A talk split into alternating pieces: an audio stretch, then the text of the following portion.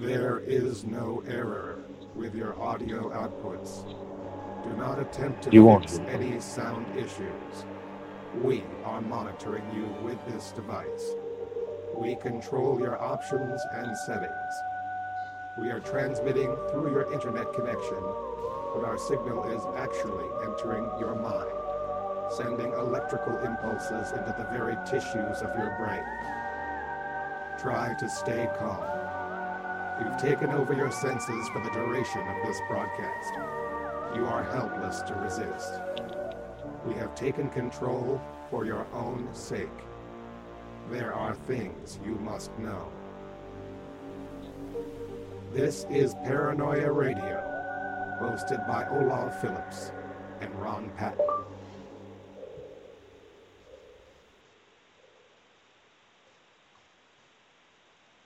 All right, greetings, people. This is uh, another episode of the Paranoia Podcast. Ron, this is our third one in a row. I know. Miracles never cease, bro. It's shocking. We've actually done three in a row. Oh, my God. I know. We got to keep it going. But, you know, like oh, we've been right. telling people, it's been tough. You know, it's been a tough year for all of us. And but uh, oh, the helicopter's flying over the house. That's good. That's a all good right, sign. Ron. It is. Okay, peeps. So this is the Paranoia Podcast, radio, whatever. Uh, I'm Olav Phillips. I'm the uh, publisher and occasional writer of, in Paranoia Magazine and the Paranoia Empire. I also have a lodge called the uh, Celestial Lodge of Sirius. Ron? Hey, and I'm Ron Patton. I'm uh, editor-in-chief of Paranoia, former publisher of Paranoia Magazine, and uh, occasional writer. Okay, Ron. So uh, what's different about tonight? What's different? Yeah. Uh, we have a great guest for a change. No. This, I don't know. I don't think Adam Go-Rightly would appreciate that. I'm number. joking. I'm no. joking. No, no we, we we can take phone calls. Oh, that's Maybe. right. Right. Yeah, now, why do you not, have two numbers? That, that kind of, that's somewhat confusing. You got two numbers. One that's east west of the, of the Rockies, Rockies and one that's east yeah. of the Rockies. What's the That's deal with right. that? And I'm gonna. Well, it's it's a tribute to Art Bell. Oh, okay, got it. Yeah. Now we're okay. not ready for phone calls yet. Oh, okay. Uh, but we, we can give it out phone. anyway, just for shits and giggles, or what? Shits and giggles. Go ahead, Ron. yeah. You, well, you you can give that part out, but uh, yeah. Well, I I'm look forward to that. So, but next week it. for sure, it's going to work, right? Oh, no, it's working now. You can call in. I'm just not going to answer it because we have to talk to the guest first. Oh, gotcha. Okay. That makes like sense. Like a real radio show, you know? All right. Why don't you introduce the guest, and then we'll get to the phone numbers later. All righty. Tonight we have Steve Stockton. He's a veteran outdoorsman, author, and has been investigating the unexplained for over thirty-five years. Originally from the mountains of East Tennessee, Steve has traveled all over the country and many parts of the world, and now makes his home in Portland, Oregon, near the wilds Yay. and Bigfoot country of the Pacific Northwest. Steve cites as uh, influences his gypsy witch grandmother, who told him multitudes of legends and stories as a small child, as well as authors such as Frank Edwards, John Keel, Charles Fort, Lauren Coleman, Ivan Sanderson, and Colin Wilson. His published wow. books include best bestsellers Strange Things in the Woods, the autographical My Strange World, and more recently, National Park Mysteries and Disappearances Volume one, The Great Smoky Mountains. Steve is currently at work on Volume two of the National Park Mystery Series, and it's due to hit shelves in August. Steve, welcome to the illustrious Paranoia Podcast. Hey, guys. Yes, thanks welcome. for having me on. Been a longtime fan of the magazine. This is a Great. dream come true. Yeah, oh, when, well, when did you, you first uh, start getting Paranoia Magazine? Do you remember? Uh, I, it was probably when I lived in... I know I got it when I lived in Las Vegas, and that's been probably eight years ago. But I think I might have actually bought copies of it when I was still in Florida, which would have been like... I'll say like two thousand four, two thousand five, somewhere right, right in there. It's been a while. Yeah. So, well, you know, so we what, were always big fans. So what, what got you interested in the disappearances? Uh, just uh, the fact that uh, one thing, I grew up near the Great Smoky Mountains, and there's some very unexplained disappearances there. Uh, the, most notably, the Dennis Martin case. Uh, when that happened in nineteen sixty-nine, I was about the same age as Dennis Martin. I think I was a few months younger. I was just about to turn six, and I think he was six going on seven. And that was the first time that I was able to get my head around, you know, as a child, that sometimes kids can go missing and they're never found. So I watched the news for days, got the newspaper. Somewhere I still got a couple of scrapbooks where I followed that case. And in my childlike mind, you know, we're only an hour from the Smokies. Maybe he wandered down this far. And I actually got out in the country there where we lived and rode my Schwinn Stingray up and down the road uh, looking for him in the bushes. So just one of those things. And then I've had some sort of connection with just about all the other disappearances there. So just oh, wow. something I got into and kind of followed. So what, what have, have you noticed any common themes in the disappearances, or, you know, uh, are they well, kind of quasi random? Well, there are some synchronicities in some of those, just not really as Fortean as in all the national disappearances together, but like uh, Trini Gibson, the next girl that went missing from the Smokies. She went missing in nineteen seventy-six. She lived in the same neighborhood as Dennis Martin, although they were several years apart. Oh, and okay. um, and that was another one that I followed. Uh, we went to uh, rival high schools, crosstown rivals, and my niece was best friends with uh, Trini's sister Tina, so got a lot oh, of inside wow. information on that one.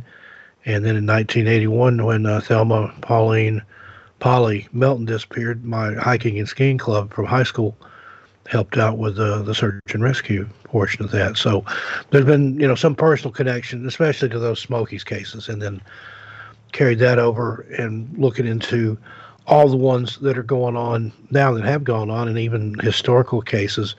There's a lot of things that do crop up, uh, boulder fields, berry patches, people wearing red, oh.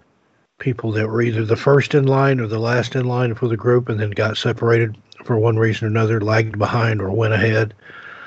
Uh, also, people that tend to go missing uh, tend to be either um, on the autism spectrum or very, very well educated, like P H D level. A lot of them are of Germanic descent. And there's just some, some things like that. that. Now, that's not every case, but there's You're right, but that that's crops a profile, up over though. and over. Right. Yeah. Interesting. Interesting. Do you have a theory on what's going on? Uh, I don't really. I mean, there's there's so many different theories, and they all kind of fit. There's some people claim yeah. alien abduction. Some people claim a Bigfoot type creature. Uh, still yet, there's uh, uh, the uh, like a translucent humanoid being that's been spotted. Sometimes like the predator creature. Some people oh, yes. think that's yeah. what it is. Right. Um, right. The Native American legends, First Nations people, they talk about uh, different things in the woods that would take people. And then you've got over into the the U K and Britain, the, the fairy lore, especially from Celtic times. Uh, that was where it was almost a religion. Uh, they have a lot of stories about things in the woods that take people. And it's some of the same things that kind of play out, thing, same things that we see now. And then there's yet the, uh, the human predator theory, that there's a uh, group of or singular serial killers that operate within the national parks, because, you know, it's a big place. Uh, Great Smoky Mountains, for example, is over five hundred fifty-five thousand acres. So there's a lot wow. of places in there you could hide. Um, Eric Rudolph, the Olympic bomber, you know, he was actually in Nantahala National Forest, which is just south of the Smokies, but also along the Appalachian Trail. Uh, when he was on the run from the F B I, he managed to stay in the woods for five years. So oh, wow. it, it can be done. There, there are places out there you can disappear to if you were up to something nefarious. So do, when these people disappear, because I know I've heard other stories, there's actually a, a place not, it's a couple hours from my house, but it's it's like a rest stop. And I think three people disappeared from there. and they found their bodies later in very mysterious circumstances. Do they ever find any bodies, or, or with the Smokies, is it generally they just vanish? Uh, most of the ones in the Smokies, they just vanish um, with absolutely no trace. I mean, talking like the, the scent dogs lay down and quit and things like that. But in wow. some of the other national parks and places, they do find the bodies, and it's usually, like you said, under mysterious circumstances. It'll be right. in an area that's already been searched, sometimes more than once, almost like the body was placed there. I mean, we're talking like just on the edge of the trail in a wide open area where people like, I know there was nobody there when we went by, you know, the other two times we searched that area. Um, again, uh, mentioned boulder fields. A lot of people are found deceased in a boulder field. And uh, the, um, I think it's the Algonquin uh, First Nations people in uh, New England. Right. They have a legend uh, about rocks that can open up and swallow people. Mm-hmm. And then oh. crush them and then spit them back out. Well, a lot of these people that they find in a boulder field, they look like they've been dropped from a distance and or from a height. And I thought about that. If a rock had swallowed you up and then spit you back out, you might be all mangled up like you had fallen yeah. from a great height. That's so true. What's that all about? You know, there's just so many strange things. And, of course, there's animal predation, too. And that's what people always point to. Uh, it was a mountain lion. It was a bear. and But... Doing research uh, for this latest book, I found out, like in the Smoky Mountains, since the park was created in nineteen thirty-four, mm. there have been exactly five bear attacks, and only one of them fatal. But in that same period of time, there's been over fifty plane crashes. So, oh, the, the most dangerous thing you can do in the Smokies is fly over it in a small plane, apparently. So, how many how many disappearances have there been in the Smoky Mountains, roughly?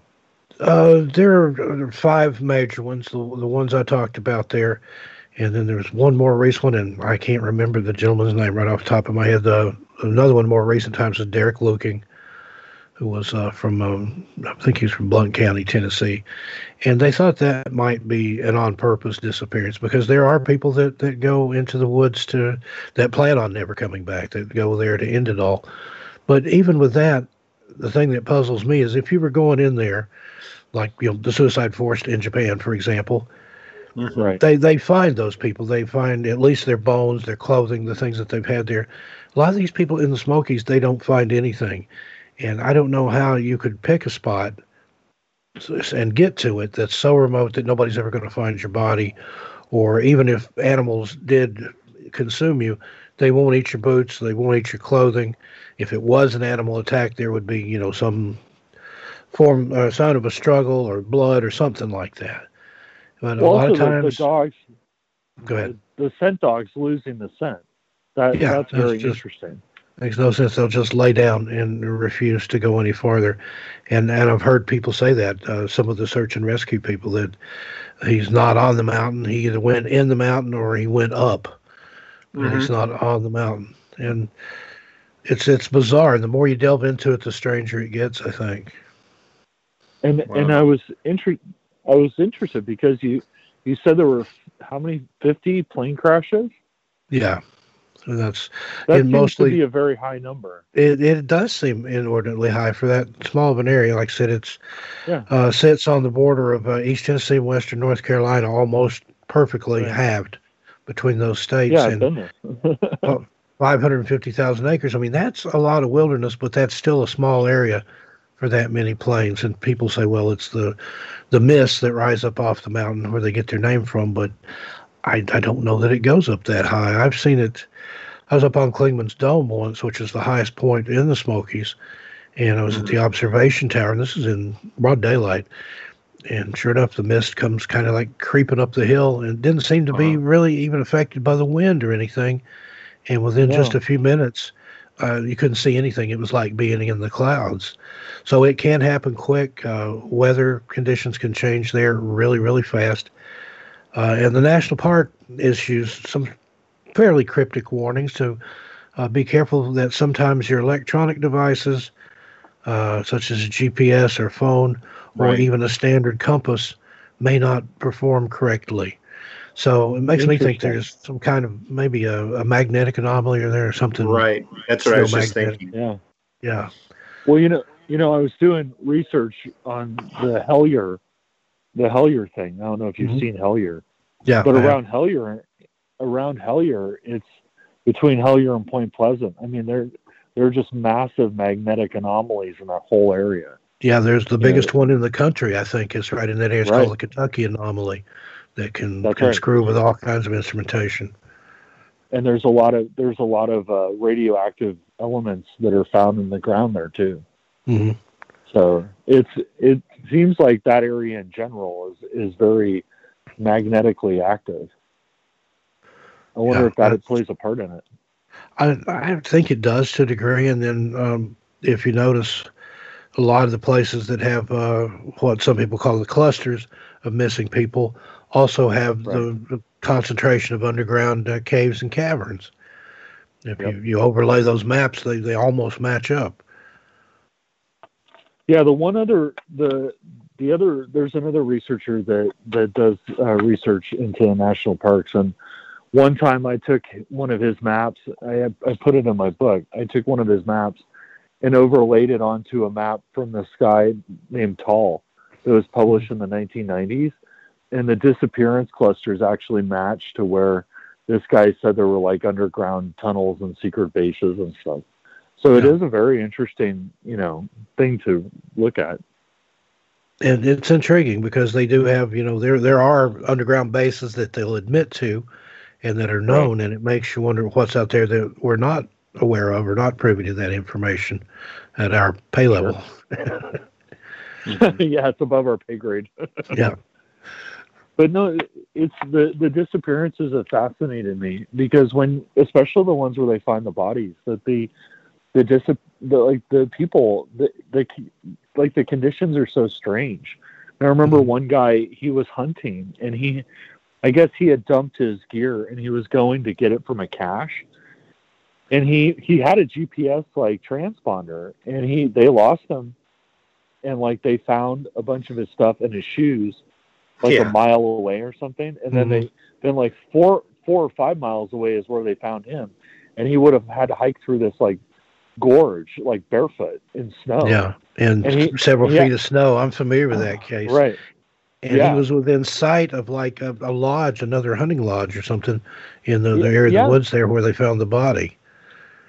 And he had he had his uh, he had his um, handgun as well as his uh, his bow. And uh, a lot of times, though, they will find the stuff, but certain things are missing like that. Uh, maybe they'll find the backpack, but things they know the person had aren't with the body or in the backpack. That includes weapons and things like that. And then sometimes they don't find anything, or they'll find part of the clothing. Um, there was a, another gentleman that was found. Uh, they'd found his shoes in one location, found him in another, or his clothing. The only thing that was left to him was his shin bones, which were still in his jeans. And they said it looked like he had just almost melted away. Now, of course, you know, wow. bones and things like that, that can be animal predation, especially small creatures of the forest will have a ball with stuff like that. But I don't know, some of it just doesn't make a lot of sense. And then some of the other, uh, like the, the death of Todd Sees, he was the one who had gone out on his four-wheeler. They found his body in a tree, and it was almost torn apart. And um, I think they eventually decided the official cause of death was a cocaine overdose, but that still doesn't explain how he got up in a tree and, and basically ripped in half after right. they found his clothing folded neatly on the ground. Mm-hmm. Now, people talk about that. There's a thing called paradoxical undressing, where if you're suffering from hypothermia, you feel hot when you're actually mm-hmm. freezing to death, and people, some people will strip off during that. But I don't know if you, if you have the, the foresight to take your clothes off and fold them up or put them up in a tree or hang them on you know, something. It's just so bizarre. Yeah. And there's just uh, so many of those cases. And, uh, you know, the other thing um, I wanted to bring up, you know, earlier you were talking about magnetic anomalies. Mm-hmm. Uh, would that have uh, something to do with like vortexes or ley lines, perhaps? Uh, it could. I know, in particularly in the British Isles, they're they're big on the ley lines there. Now, I've heard people debunk that, say that you could take any two sites and, and draw a line, you know, and eventually mm-hmm. line several things up. But uh, I think we have a version of that here, like particularly uh, out here on the West Coast. If you look at the strange things here, like if you go from, say, Sedona, Arizona, up through uh, Joshua Tree, California, and then continue on up, uh, there's a vortex there uh, just across uh, from Northern California in Oregon. Mm-hmm. There's an Oregon vortex, and then some of the ancient weird sites on up into Washington, and of course went right by Mount Shasta there when we were in Northern California going to Oregon. Uh, that's right. A strange, strange place. That's that's going to be in the next book. And Shasta, although technically it's not in a national park, it is a national wilderness area, but so many strange things there. Missing people, uh, yes. Bigfoot, U F Os, Ascended Masters, uh, Saint mm-hmm. Germain, the Lemurians. Oh, yeah. Uh, caves you, ha- you have so gold. Many different... Uh... occult groups up there, and uh, yeah. it's it's almost like um, Mount Adams as well. Uh, mm-hmm. We used to go to Yosemite Ranch once a year, you know, on an annual our annual excursion, and uh, that place was very, very peculiar because there were obviously many sightings of U F Os and also of Bigfoot. Yeah. And I know that there are a lot of people that don't want to, you know, bring those two things together, those two paranormal type of activities together. But it does seem like there is some sort of correlation with uh, uh, those type of sightings. Wouldn't you agree? Oh, absolutely. In a lot of cases where there's U F O activity, either prior to or after, there'll be Bigfoot sightings in the same area. And, yeah. Um, Talking about Mount Shasta, that's home of one of the most unusual Bigfoot uh, sightings I've ever heard of. A woman claimed that um, on a slope there on Shasta, she observed a female Bigfoot nursing a baby Bigfoot under a tree. Mm-hmm. I've ne- never heard of anything like that. I mean, there may be other reports like that out there that I just haven't heard of, but that's that's pretty unusual. But I, I think there is some sort of commonality there. I don't know if, you know, the uh, portal opens and whatever can fly through or walk through or... Um, hear the same thing out in uh, the Southwest, particularly the Four Corners area out there with uh, the Dogman and the Skinwalker stories. Mm-hmm. Mm-hmm. And uh, people have even observed those uh, portals. The the couple that did live at Skinwalker Ranch, she talked about looking out the kitchen window once, saw what looked like a portal open out in the field, and there was a man sitting at a desk writing inside this portal. And when mm-hmm. he glanced up and looked at her, she said then the portal just closed and he was gone. So, you know, right. Hold on, Earth, that sounds like some sort of uh, government thing. So, you know, black helicopters and men in black and mm-hmm. something like that, some sort of technology that uh, we're not aware of that can cause some kind of rift in time and space there and allow people to pass through or things to pass through. Right. Like there's uh, uh, places out in the Mojave Desert, for instance, where there's a lot of uh, really strange, anomalous activity, and uh, happens to be quite a few uh, military bases that have top secret installations. Like one is uh, China Lake Naval Weapons Center, mm-hmm. and uh, you know there's a lot of U F O sightings and just you know all kinds of different things going on there. Have you heard of anything uh, in that particular area going on? Not that specific area. I mean, basically anywhere that there's a, a test site or anything like that, you'll hear stories. Groom Lake, and uh, when I lived out there in Vegas, you know, Area fifty-one was close by. And I've been at the airport in the mornings and seen those Janet flights come in with the windows blacked out where they're bringing those workers in mm-hmm. out there. So it, it does exist. Things go on. They will chase you, even off of Freedom Ridge now. I think if you go out by the, the, the mailbox out there on the extraterrestrial mm-hmm. highway. But um, the strangest and most visible, I guess, U F O sighting I ever had was in Las Vegas. It was uh, I was working at um, Treasure Island Casino as the right. uh, in-house photography lab manager, and I'd taken one of my employees home one night, about two o'clock in the morning, and we were on the south end of the Strip, past um, Mandalay Bay and all that, headed toward Prim if you stayed on that road, and we saw something that it looked like a, it was a triangular-shaped craft. It was black, mm-hmm. no lights on it, but it blotted out the sky. That's how black it was. And it was, I'd say, easily the length of a football field, and it was hovering over a power station. Mm-hmm. And I saw it and pointed it out to the girl I was giving a ride to. We pulled over, got out and watched it. And I think there were some people on the other side of the highway that were, were watching it too. And it was just hovering over this power station. Didn't make any noise, no lights, mm-hmm. just a black triangle-shaped thing. And then all of a sudden it just shot straight up. I mean, it didn't fly forward, backward, or anything. It hovered, and then it was just gone. I mean, just went from the size of a football field to a speck so small you couldn't even see it as it went straight up that mm-hmm. fast. So, again, was that one of ours, one of theirs?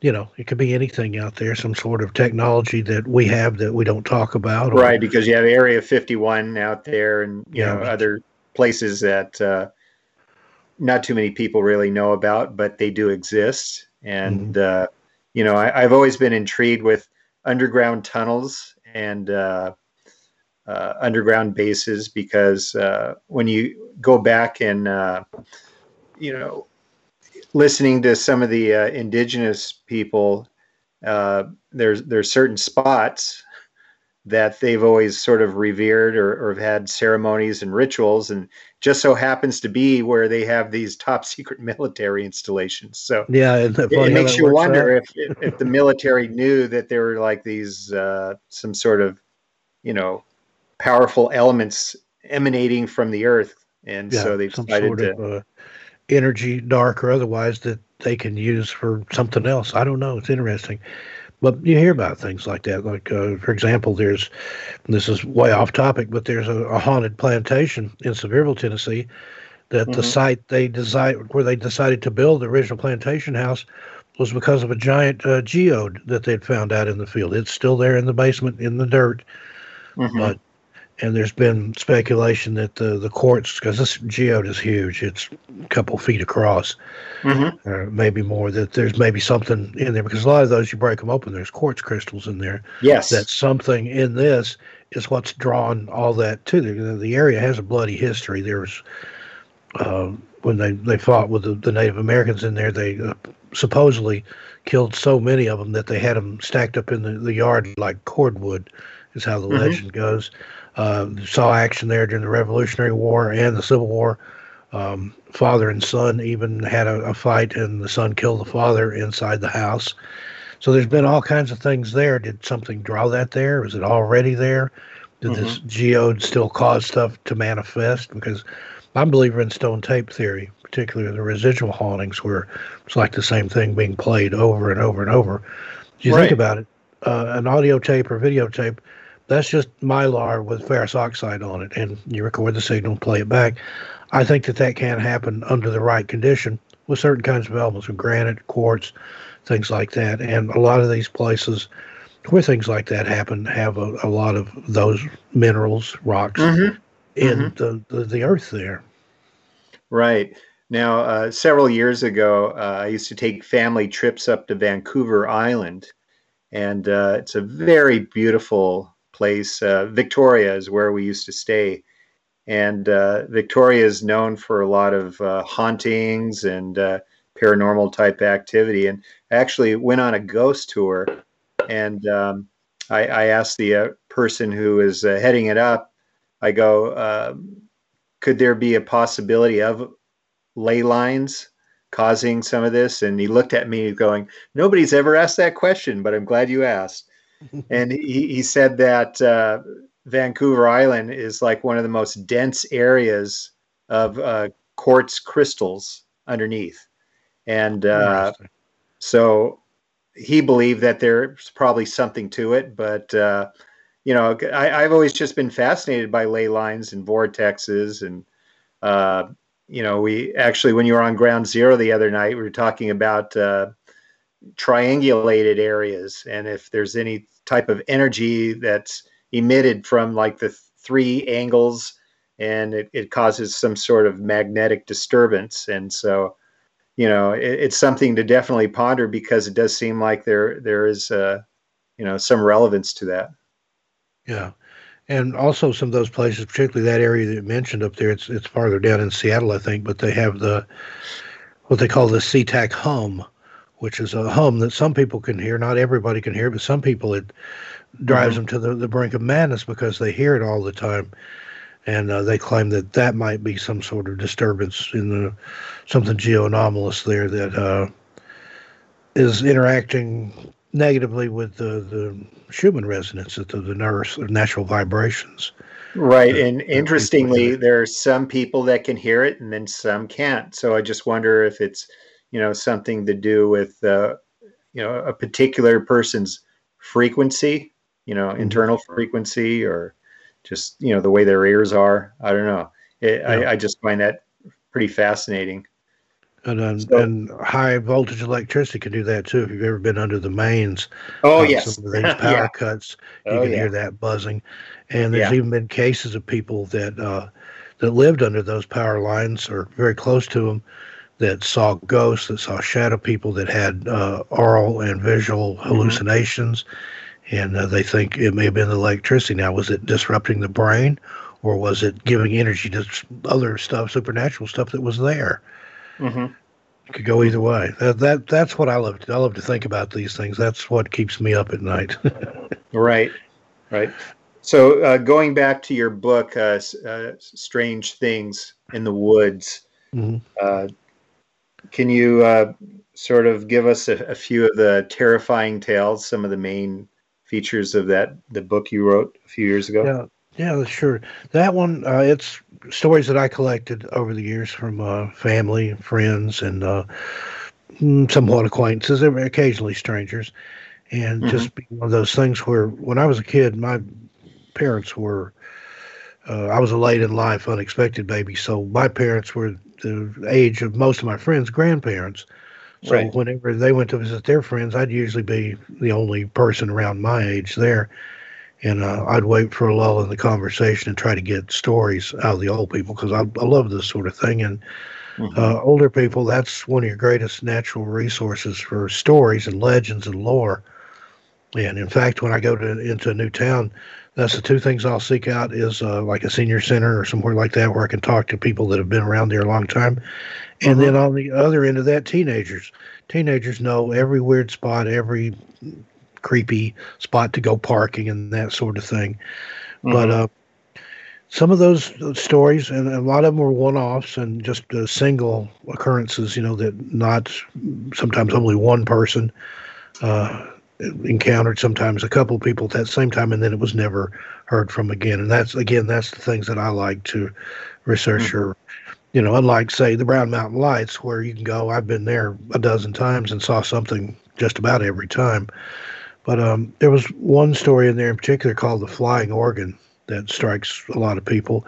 Mm-hmm. Uh, this happened back in the nineteen thirties to some of my relatives. Uh, they lived on a farm, just young boys. They were probably ten, twelve years old. They'd finished their chores and had gone down to the creek, which was about a mile away from the house, to just relax, cool off, put their feet in the water. And they heard coming up the little hollow there where they were what sounded like a pipe organ. But it was in the sky. They could hear it clearly, but mm-hmm. it was cloudless day, blue sky. They didn't see anything. And it, it went over where they were and then continued on up the hill and over the top of that hill and out of hearing range. Now, something like that, I mean, there's not even any rational explanation for that. They said it was like an organ that they had heard in church, although there wasn't any churches anywhere near there for the wind to carry. Um, mm-hmm. Flight was in its infancy, more or less, at that time. Uh, I don't imagine anybody would have been flying around with a pump organ. And they said that it was playing a tune, not just notes. There was they could mm-hmm. discern a melody, but they didn't recognize the song. Now, again, that's one of those things happened once. Two witnesses. What on earth was that? Mm-hmm. And yeah, uh, very bizarre. Several stories like that in there. From the same area, there's a story of some ghost kittens. And I found that, that that turns up a lot of times. There will be stories of cats or dogs that have come back in some regard. In uh, this case, again, it was some farm kids. They had an old cat that lived on the farm that had litter of kittens, and mm-hmm. she wasn't a very good mother and let them die. And they took them, I think there were six in all, put them in a hat box and buried them uh, out in the woods near the creek. Mm-hmm. Well, a few days later, they were in the area. They heard what sounded like uh, kittens mewling, and they thought, you know, did we make a mistake? Did we bury those kittens alive? So they went, got a shovel, dug up the hat box. kittens were very, very dead at this point, and they hadn't made a mistake. But they said that for years after that, they would hear those kittens in that area where they buried the hat box. So was that a ghost? Was that residual energy? Was that, you know, just something inexplicable? But that's, that's a popular story that's in there too. Right. Well, I think it, it could probably be a number of different things occurring, but a lot of times people think in a, in a linear manner, and they just say, oh, it's ghosts, you know. Mm-hmm. I mean, that's a very simplistic thing to just say. But, uh, yeah, the more you delve into it, the more questions arise, it seems like. And uh, I had a, a conversation uh, years ago with uh, Clifford uh, Mahuti, who was a uh, tribal leader of the Zuni tribe down mm-hmm. in Arizona. And uh, you know, he, he believes that a lot of this uh, activity, whether it's U F O or Bigfoot, is more interdimensional. He goes, you know, basically he was saying, you know, U F Os don't have to be from outer space. They they just come in and out, just like some of these uh, beings, you know, like Skinwalker type creatures or whatever, mm-hmm. you know. Uh, Could be. So I, I, I just find that fascinating, how other people, you know, perceive yeah. the, the paranormal aspect well, of it. Of course, he was making a joke, but comedian Mitch Hedberg said that the reason that the only pictures you see of Bigfoot are blurry is because the creature itself is blurry. Like I said, he was making a joke, but that might be true. It might resonate at a different frequency, vibrate at a higher yes. or lower level. And that's why you can't take a picture of it. I've heard stories of things like that, of even buildings and rocks that you would have trouble taking a picture of. It wouldn't show up, or it would be mm-hmm. fuzzy and out of focus when everything else was in perfect focus. So, again, something to ponder there. That, I, and I can see part of that, that these are interdimensional travelers or some sort of dimension or a different time and space, different timeline, something. Mm-hmm. Just because they're able to be so elusive. But then again, I mean, you think back, it hadn't been all that many years ago, around the turn of the last century, when uh, they thought uh, such things as the great apes and even pandas were mythological beasts, until people showed up with them that, that had specimens of them. So uh, then again, Sasquatch, Bigfoot, Yeti, whatever, it could just be something that's very good at, at being elusive, that doesn't want to be found, and that's why... Mm-hmm. And uh, and I always hear that, well, why haven't you ever found, you know, a, a Bigfoot carcass or whatever? Well, how many times have you seen a bear carcass in the wood? We we know right. they exist. You know, the only as much as I've time as I've spent in the woods, and I'm talking state forest, national forest, national parks. I've been all up and down the Appalachian Trail. Haven't through hiked it yet, but the only carcasses I've ever seen were either something really small, like a squirrel or a bird, uh, mm-hmm. occasionally a deer. And you could tell that that was something that had been poached, because pieces of it would be missing. I mean, I assume it was hunters, but mm-hmm. no, just, you don't see a bear carcass. I think there's, you know, you hear about the, the fabled elephant graveyard. I think there's a Sasquatch graveyard somewhere where they, uh-huh. maybe they bury their dead or take them somewhere else where you won't find them in the woods. Mm-hmm. So I've got, I've got a question for you about, about the Appalachians and Smoky mm-hmm. Mountains. So I, I've heard in the past that there's quite a lot of, you know, very strange fourteen activity, U F Os and weird lights and and time slips. And I mean, have you c- bumped into any of that while you've been hiking around? Or uh, I have had some missing time before. Uh, I have okay. uh, one really strange encounter, and I've had this happen to a degree before. When you're in the woods and everything goes quiet. I mean, you don't hear the wind, you don't hear birds, you don't hear water. Oh, yeah. Don't hear anything. It's like that. The volume has just turned down. Yeah. Well, I I've, had I've experienced that. that one time, but the area I was in, it was in the, the Smokies there near uh, Clingman's Dome, but it was down a ways from that. I'd gone off trail. And uh, I was just hiking through an area, and I, I went off decided to look at something. I think it was uh, either some mountain laurel or some mayaples or something I saw growing in there. And uh-huh. right ahead of me, I saw this clearing with this giant tree in it. And it was like an oak tree. Now, you don't, at that elevation in the Smokies, you don't have oaks. It's usually some type of fir, or there are some red oaks a little bit lower. But this was just like a regular oak tree like you might have in your town or something. But the thing was huge. Okay. It would have taken probably three or four people holding hands to go all the way around it.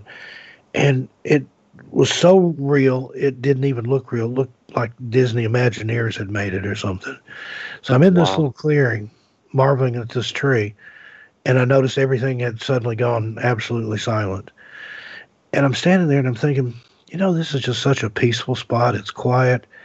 It's comfortable.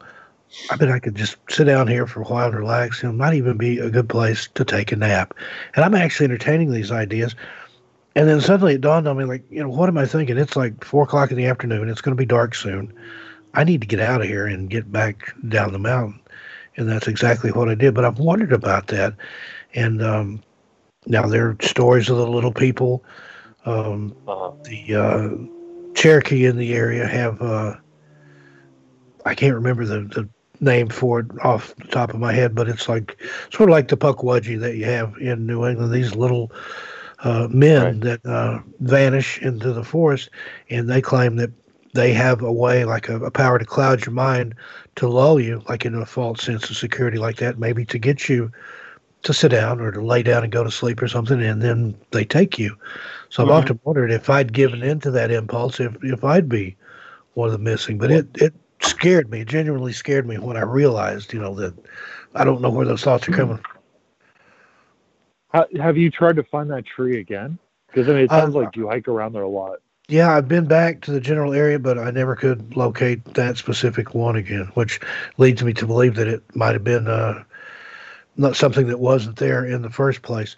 Now, there's a similar tree that last time I was there is still there down near um, Fort Loudon in that part of East Tennessee, where the Sequoia Museum is, the birthplace. Uh, he wrote the, uh, created the Cherokee alphabet because those people didn't have a written language at that time.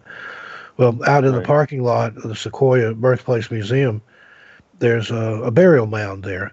Well, if you go directly behind the burial mound, there's another tree like that, although I think it's a beech. But it's just this giant tree that looks so out of place. There's nothing that grows around it. It even looks like the ground has been swept. And uh, Weird. It's just, it's one of those places when you go back there, and it's just a little way into the woods behind this uh, burial mound that's in the edge of the parking lot. But oh. when you go back there, it just feels like you're not supposed to be there. Like, you know, somebody's, whoever this belongs to, they're going to come right back, and they're not going to be happy if they see me here. Just one of those feelings, like if you went into somebody's house that mm-hmm. was home. And, And uh, but that tree I've been back to several times. In fact, somebody had told me about that, and I went to check it out. But again, it's as soon as you walk under that tree, you feel whatever it is there, and I don't know what it is, can't explain it. But it's there's something there. There's some kind of power spot or a vortex or some kind of energy there. Uh, hey, Olav, doesn't Camp Paranoia have some sort of uh, uh, anomalous activity going on there with? You know, time yeah. kind of being yeah, funky. Uh, yeah. It, so I, I own some land on the side of a mountain in uh, southeastern Oregon. And, you know, we've, we've tried um, to quantify the experience. But basically what happens is that when you go when you go on it, um, there's nothing on it, it's just forest. But to you, it may seem like you've been there for an hour. Mm-hmm. Um, but in reality, you've been there. Sometimes it speeds up, sometimes it slows down. So like you, one time we went there and it, it was like we'd been there for maybe ninety minutes. We'd actually been there for like six hours. Yeah. Um, another time we, we did a perceptual test, um, my son and I. And so we were there. We thought we had been there for about ninety minutes and we had been there for fifty-three minutes. So our perception had slowed down. Hmm. You know, we we were convinced that we had only been there for, or we had been there for ninety minutes, but we had only been there for like fifty-three minutes, which is interesting because that's an eight, and that's a whole another thing. But I, I've also been told uh, by my my mentor, as well as I've divined it uh, using other methods, that there is indeed at least one por- portal that exists on the land. Wow. And it's about a mile. It's about a mile from a from a Bigfoot sighting as well. So yeah. It's a very active area. Now, do your instrumentation, electronic devices, compasses, things like that, do those misbehave in that area? They do. Uh, there is, so you will get like four bars on your cell phone, but you can't make phone calls, and the internet does not work, and the the compass is askew. I've only tried using the compass on my phone. Um, I have a military compass. I I need to try that too, but I, the compass, you know, a lot of it is perceptual. Like it, it seems off. Like I know roughly where north is, and it shouldn't be where the compass is telling me. But it's it's off by a little bit. So it when you go on it, it the whole place is just. I mean, it's not a bad feeling. It's actually really serene and peaceful. Um, it feels good. Like it has good mojo, but it it is. It is slightly screwy for both electronics, you know, like I said, four bars, but you can't make a phone call. Wow. Yeah. There's some places like in Southern Oregon, Crater Lake, for example, that place has right. a weird energy. A lot of, uh, young men have okay. gone missing there, like in their twenties and things that disappeared oh, from okay. there and never found. And this is, that's, this is actually, this is actually southeast of Crater Lake. Mm-hmm. So if you go to Klamath Falls and turn right, it's about an, it's about forty minutes outside of Klamath Falls to the east. No, and then so there's another, another area down there they call the vortex. There's a place where they, they talk about the Oregon vortex. That's very near there. Ah, that may be where you're talking about.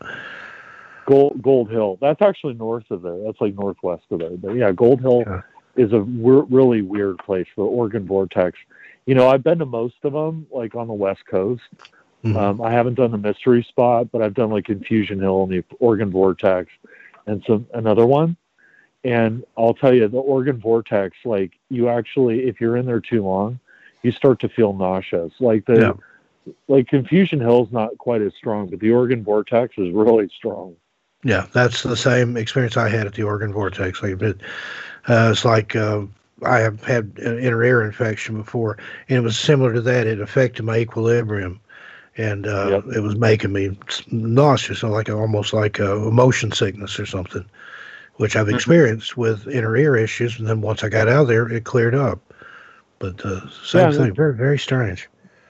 Yeah, and Confusion Confusion Hill, which is in California, a little south of there, uh, Confusion Hill, nothing happened. Like I mean, you you feel off. Like whenever you go into one of those vortex places, you feel off. Like the whole place just there's. I don't know, it's like phase shifted. It's hard to explain. But mm-hmm. Confusion Hill didn't have the same impact that the Oregon vortex does. It, the Oregon vortex was much more powerful for me. Yeah, and I've noticed some of those places, it, it tends to be, for me anyway, like an increase in gravity. Like it's it's harder mm-hmm. for me to walk. Like I, I weigh about twice what I do. And uh, yeah, just the act of picking up my feet and things, I feel very heavy. That's bizarre because I, I felt the same way. I was, uh, Clyde Lewis and I were at a, uh, uh, we took a tour around Virginia, and there was this uh, Confederate cemetery we went to that mm-hmm. happened to have a, a pyramid, this really big pyramid. And uh, so we were, as we were walking, it just seemed like it was really heavy. And then uh, once we touched the pyramid, some of us felt really nauseous. And you could you could feel the vibration on the pyramid right there. Wow. And uh, one one person actually did throw up, but uh, yeah, several people were really nauseous, and it just seemed like it was really hard to walk. It was weird. Mm. Well, that's like the that's like the Custer Battlefield too. If you ever go to the the Little Bighorn, the uh-huh. monument at the Little Bighorn, it, the two things happened to me. One, one I couldn't repeat, but one the other both times. When you go in there, I don't know, it's like a bubble. Like when you walk yep. into it, you know, you feel, it's almost like you feel that you're passing through a barrier, and yeah. just, it's just bad. Like it's just bad. There's no good. Yeah. You know? And I've found that and, a lot of the Civil War battlefields like that yeah. in particular.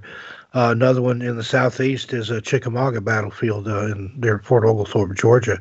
That one just, it's like you said, there's a palpable feeling. Like when you enter the place, yeah. you feel an atmospheric change, almost like atmospheric pressure or something increases. Yeah.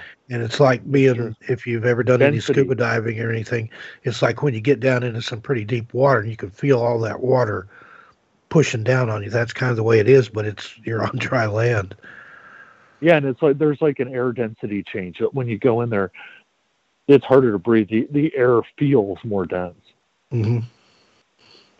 But the other thing that happened is that when I went down, the, because not now, but before, you could take these hikes through the field, battlefield itself, and there are these like um, gullies that, that I guess the the Union soldiers ran down when they were trying to get away, and you know they the uh, Native Americans actually hunted them down in these gorges, and you can they have like markers where the people fell, and when you go down in there, there's there are these breezes that go across the plains, and when you, the breeze would go by you, you could hear like the screaming and the fighting, like just this faint like sound of the screaming and fighting, right? And it was like riding the wind. It was the, the cre- mm-hmm. one of the creepiest things I've ever experienced in my life. It's like residual energy.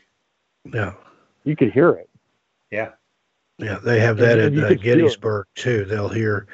And that, that's happened in Chickamauga that I just spoke of. I know somebody that was down there and thought there was a reenactment or something going on. So they kept hearing yelling and screaming and gunshots and horses and things. And they asked the next day about why they did the reenactment so late. And the park ranger's like, what reenactment? There wasn't anything going on here. Mm-hmm. Oh, battlefields are horrendous. There's a, I actually went to a, a concentration camp once. There was a small concentration camp on this island that I used to have to go to in the English Channel. And there's not, and the people that lived there actually destroyed it after the Germans left the island um, and surrendered. They, they went through and completely dismantled it. There was nothing left except these two like brick pillars, but like you, you go anywhere near it and the density of the air just keeps getting heavier and heavier. It's almost unbearable. I think I was only there for about four minutes and I was like, we got to go. I can't do this. Mm-hmm. You know, but battlefields and places like that, that so much pain and confusion and sorrow that it just, it's unbearable. It's really bad. So Steve, uh, you've also investigated, done some research on uh, true crimes and hauntings. I noticed uh, going through your Facebook page and, uh, so can you tell me a little bit about some of your investigative work on that? Sure. That uh, a lot of the, the true crime stuff started back in uh, the late eighties and early nineties. Um, I was writing for uh, all those lurid crime magazines, True Detective, and some of those things you used to see at the grocery store, the drugstore, mm-hmm. magazine rack. Sure. And um, as such, I covered a lot of uh, local cases, uh, local in the South there that would make good write-ups for those covered like... Uh, Uh, several different, uh, like I said, for that area, high-profile murder cases and things like that. And it just, uh, it's one of those things, though, that, and even with the paranormal sometimes, when you get so far into it, it just kind of takes you over and gets into your head. And I had to, to step away from the true crime for a while. Mm-hmm. I was uh, profiling some of these guys, doing feature writing on them. And uh, I got a P O box and started writing to some of them just to see who would write back. Right. And I had letters from Tex Watson. I had letters from Charles Manson. I had letters from John Gacy. Oh, wow. um, several others. And uh, I even ended up uh, buying one of Gacy's paintings. Now, at that time, he couldn't sell them himself because of the Son of Sam law, but he had an attorney in Louisiana that was like his art dealer. And I ordered one of the Skull Clowns. And uh, it hung in my library for a long time where I, I write and stuff, but it just, it got to be too creepy. And about the same time I became a father, and you, mm-hmm. you think about that, you know, it's hanging on the wall there. And then you think of whose hands created that and what else those hands had done. And I got rid of the thing. I, I think I paid a hundred dollars for it originally, sold it for three hundred, thought I was doing great. But if I had it today, I think they're going from three to five thousand dollars. But, mm-hmm. um, that's kind of how I got into it, just through a lark, just, you know, here's something I can write about and get paid for. Sure. And um, at that time, uh, T E D Klein, who was the best known as a horror author, he had started um, a magazine, a glossy magazine called Crime Beat.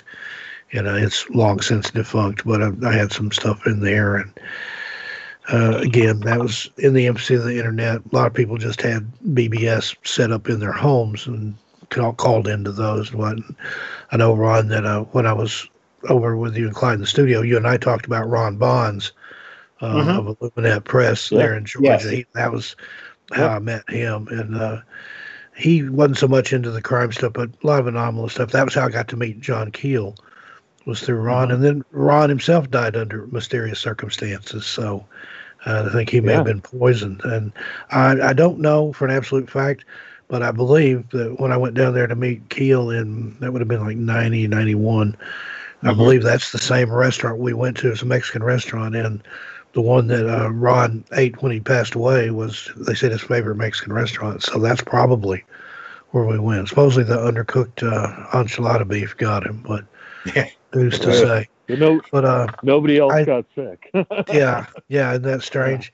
Yeah. And it was a buffet style. Weird. Um, but yeah, I do uh, true crime on uh, the Zombified. They have a channel, YouTube channel, and on uh, Wednesday nights at eight Eastern.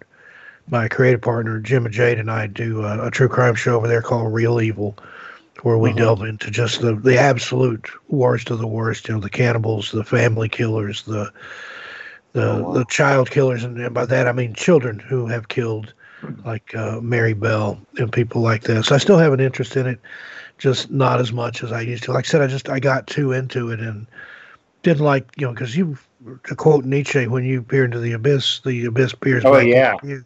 Same thing when you yep. get into those guys' heads to try to figure things out, they get into your head, and that's that's mm-hmm. not something I found out I enjoyed. So, but uh, yeah, you got to balance it out with other pursuits. Yeah, the same with the paranormal. I mean, it gets so dark in sure. some of those places sometimes too. The the things that you're you're looking into and reading about and studying about, I have to, you know, take a break and go watch uh, cute kitten videos or something for a while just to right yep. clear the the darkness out of my head. But we're right. doing that now. We're um, my main channel, Missing Persons and Mysteries, and that covers the gamut. We concentrate mainly on missing person cases, including mm-hmm. ones that are currently missing or ones that have just recently ha- recently happened, uh, and the historical cases. And then the mysteries side of the name, that can be anything. We've done a lot of paranormal stuff and uh, just oddball stuff there. Uh, the partner...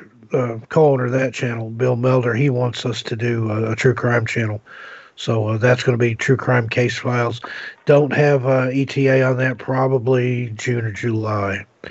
And uh, we just finished a documentary about the Smiley Face Killers. That's what's kind of oh, wow. going to open up that channel. It's uh, written uh, and narrated, and then he's just he's finishing the, the production on it, but it's going to be interesting. So that's one of those that some people claim that that's not even a real thing, that it doesn't exist. That uh, and I can't remember the gentleman's names off the top of my head, but they wrote a book called uh, Case Studies in Forensic Drowning, mm-hmm. and they were the ones that first came up with the uh, the theory of the the smiley face killer or killers. There's mm-hmm. some conjecture that it may be a group of uh, serial killers that travel around together or somewhat loosely together and commit these crimes, but I don't know. There's some compelling evidence there. So, right? Do they have any the way, uh, occult origins? Or yeah, there is occult intertwinings with it, like you do a lot of these. I know a lot of people are uh, watching Sons of Sam lately on. Oh Netflix. Yeah, that was an excellent documentary. It was, and uh, yeah. if you like that, go back and read Maury Terry's book that that's based on. Um, yes, I read that when it came out, like in eighty-five or eighty-seven, and. Mm-hmm. That information's been sitting there all this time, and people are just now kind of discovering it. But he was able to tie uh, the Son of Sam, the Sons of Sam, in with uh, Manson and the Process Church, the Final Judgment, and some of these wow. other groups. And uh, one of the most yeah. chilling ones there is the Arliss Perry murder, where um, I think that happened in, I want to say San Diego, but um, mm-hmm. Berkowitz had written in the, the margin of a book that he'd given to Maury Terry, Arliss Perry, uh, followed to California, stalked, and killed. And sure enough, he looked into it. She had moved from South Dakota, where the Carr brothers were originally from. She was going to school in, I believe it was San Diego, and uh, they found her murdered in a church uh, very ritualistically, and had uh, uh, a candle, I think it was, inserted into her female wow. parts.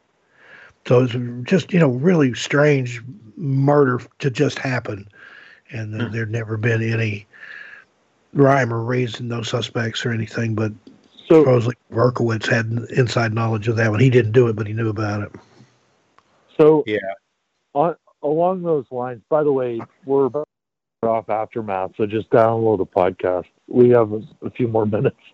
Um, one of the, the strangest things that I came across that kind of bridges true crime and serial killers and the paranormal is Bob's Board. Have you ever heard of this? Yes, yes, I have. Bob.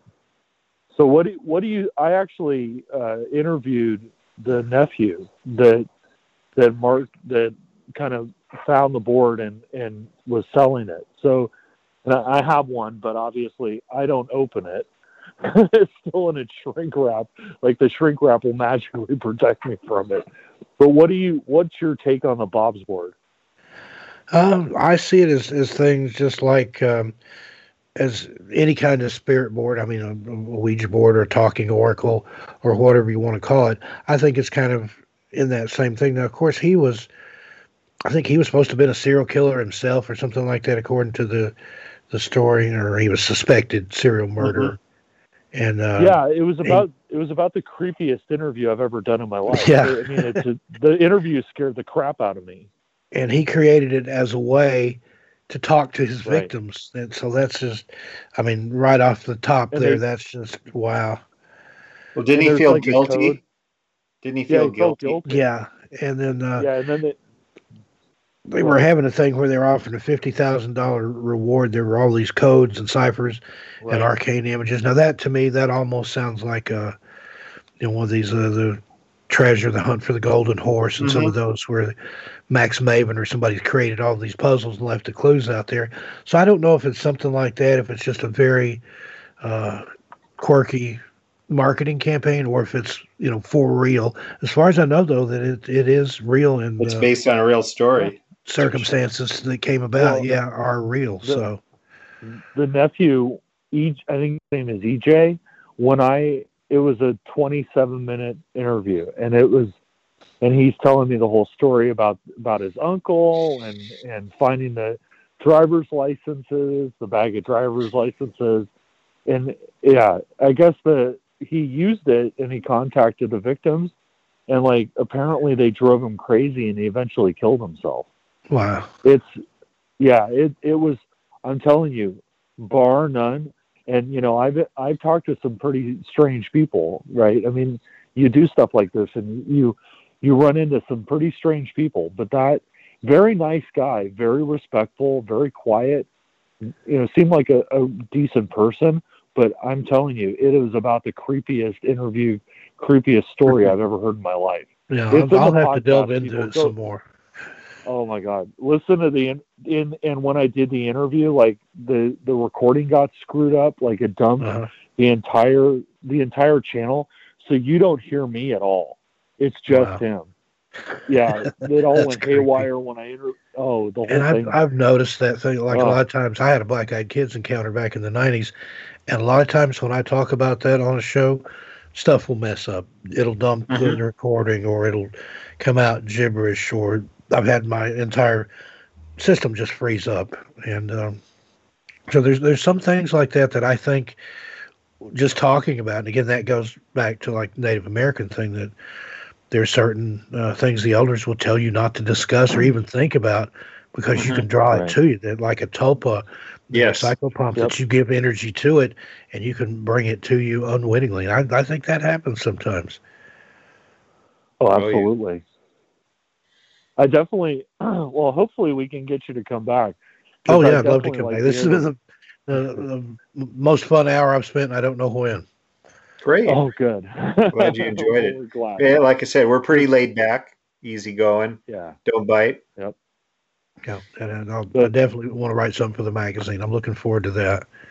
That'd be awesome. And I want to hear this Black-Eyed Kids encounter that you had. I, I'm willing to risk the computer locking up, and I got to hear this. So. Yeah, it's it takes. I've got a. There's a recording of it on the internet on a lady's channel, Unicorp's Tales.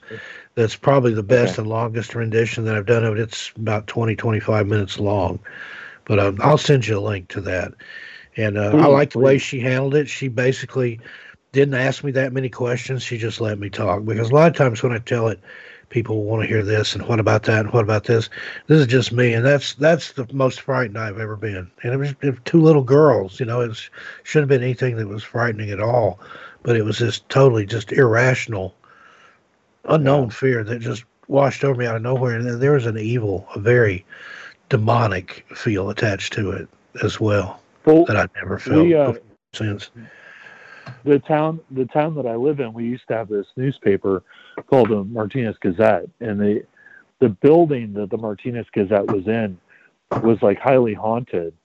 And supposedly, one of the edit, well, not supposedly, the one of the edit, editors of the the newspaper had been figured fingered as a possible candidate to be the Zodiac, hmm. and so Zodiac Clyde, Clyde, yeah, Clyde uh, did a live broadcast from there. And we're all, you know, doing ghost busting kind of stuff, and you yeah. know, we had a E M, we had an E M uh, generator rip itself apart and explode. Wow. We had flashlights turning on and off. Actually, at one point, um, Clyde got him to come across on an S B seven and say, "I am the Zodiac." Wow. Thirty seconds after that happened, Clyde got sick. And he went. He was like, "Boy, he felt like he was being strangled." Yeah. Jesus. Yeah. Now, Ron, were you still, so, were, were you with Clyde when he opened the Dybbuk box? No, I wasn't. No. I remember hearing him talk about that, though. Everything went nuts in the studio there. The the heating turned on, even though it was like warm weather, and yeah. the studio got up to like ninety-something degrees. Yeah. And, yeah. Bizarre. Uh, that was something else. And then he did a thing at the Doug Fir Lounge one time with one of Gacy's suits, and I don't know. Oh, yeah. yeah. I yeah. never well, did. What, yeah. what, what happened is... Did anything is, come uh, forward in that one? Well, well, people had, uh, you know, tried on uh, Gacy's jacket. You know, not everybody, but he Clyde just said, hey, if anybody wants to try this on, go ahead. And a few people did. And apparently those individuals that wore Gacy's coat... Uh, had really, really bad nightmares for days, and uh, wow. they ju- they just felt terrified too. Yeah. And uh, so a- that could be psychosomatic, but at the same time, they were having sort of the same type of dreams. And, and there, uh, so there's it, a photo. It makes you wonder. There's a photo floating around that somebody in there took of a T V, and you can almost make out Gacy's face on the T V. Oh, you can. What I did with no, no, yeah. yeah there, there's. there's a, I saw that photo, and uh, yeah. Gacy or somebody with a white face and black eyes is sitting down upright and just looking straight ahead. Wow. Yeah. And that you know, person was one of those accounted for. Kind of unusual in the sense that, as far as I know, there was no occult connection personally for Gacy. I mean, he may have been into some kind of weird ritual, something, when you consider how many people he killed or demonic activity or something. Yeah. But he is, is one of those that, even though there's no real connection there, it does produce a lot of things like that, where yeah. that there there may have been some hidden or, or underlying occult connection that was never talked about by him or anybody. Yeah. yeah. All right. Well, strange stories. We better we love them. We better call it quits. we better call it quits. We're going to keep keep him here all night. He's got stuff to no, do. He, he's got other shows to do. Yeah, all night long. A ghost stories at midnight that I just I start it, let it run overnight, and then I get up in the mornings. I usually I only sleep two or three hours a night. I'm a lifelong insomniac, but uh, this morning I got up, finished uh, the last hour or so of ghost stories at midnight, then went into old time radio, let that run until time to do um, a show I have on missing persons and mysteries, uh, a fireside chat that we do on Sundays. Did that, then had an hour gap, and then did. Um, Oh, the We Are Paradox Media's uh, Midnight in the Rockies with Tessa T N T. We were on her show for three hours, Jim and I were. And Whoa. Then I had an hour before I came on with you guys. And then I've got oh, an wow. hour now, a little less than an hour till Ghost Stories at Midnight again, because I do that one every night. So, yeah, well, I stay busy. We better let you go. So how, how can people find you? Uh, well, again, the, the, my YouTube channel's there. Uh, Missing Persons and Mysteries is the main one. Uh, thirteen Past Midnight is the other one. That's just me mainly narrating true paranormal stuff from my books and that people have sent in to me. And um, my books are on uh, Amazon or wherever fine books are sold. Publisher likes for me to say that. Uh, it's, uh, Strange Things in the Woods is available uh, Kindle, paperback, uh, Audible, and an audio C D. And then uh, My Strange World, I think it's just Kindle and paperback. And um, the new one, National Park Mysteries, Volume one, The Great Smoky Mountains National Park, it's in Kindle and paperback. And there will be an Audible version of that, which I'm going to narrate. And then uh, Volume two of that, National Park Mysteries and Disappearances Volume two, which will include Joshua Tree, Mount Shasta, and Yosemite. It's going to be the oh. edition. So uh, that one should be out, I think August seventeenth is when it's supposed to come out. So sometime in August. Well, I've got, I got, I got Yosemite and Shasta are not far from me. So yeah, I, I think I've got a lot of books to buy. Well, uh, stay well, in touch, and I'll, I'll send you a copy of that one when it comes out. Cool. And, well, uh, thank yeah, you. Thank, go ahead. Sorry. Oh, my pleasure. It's, uh, I'd been contacted recently by Fate magazine, and that was like growing up. That was one of the things that I had because there wasn't all this paranormal stuff back then. Fate was one of the go-tos when I was sure. a kid in the U F O oh, magazines, oh, yeah. and then later on. Found your guys' magazine a few years ago, and that just really turned me on. Somewhere in a box, I've got probably, I don't know, eight, ten, twelve issues that I've saved up there. Well, we'll get you some more. All right. That's, that sounds great. I'm some more. happy to, to see it still in production and going. Oh, yeah. Well, uh, Ron, I guess that was another thrilling podcast of the Paranoia Podcast. Um, next week we have, yeah, next week we have some great guests coming on. We're going to be talking about Terry Rist. Um, apparently there's some stuff cooking with, with Terry R. Rist. So all, all you guys of, uh, Hellier fans that are interested in Terry Rist, um, there's been some uh, developments with it, with uh, good old Terry. So we're going to do a show about that. Uh, no doubt that will go over the one hour on, on Aftermath F M. Um, As always with Aftermath, you know, we only get an hour on there, but we tend to go long. So definitely subscribe to the podcast so you can get the the full breadth of our amazing, you know, half-assed uh, chicken shit show. Ron, welcome. Say the magic words. Take good care and keep the faith, y'all. All right, everybody. Be excellent to each other. Aloha. Thank you for listening to Paranoia Radio.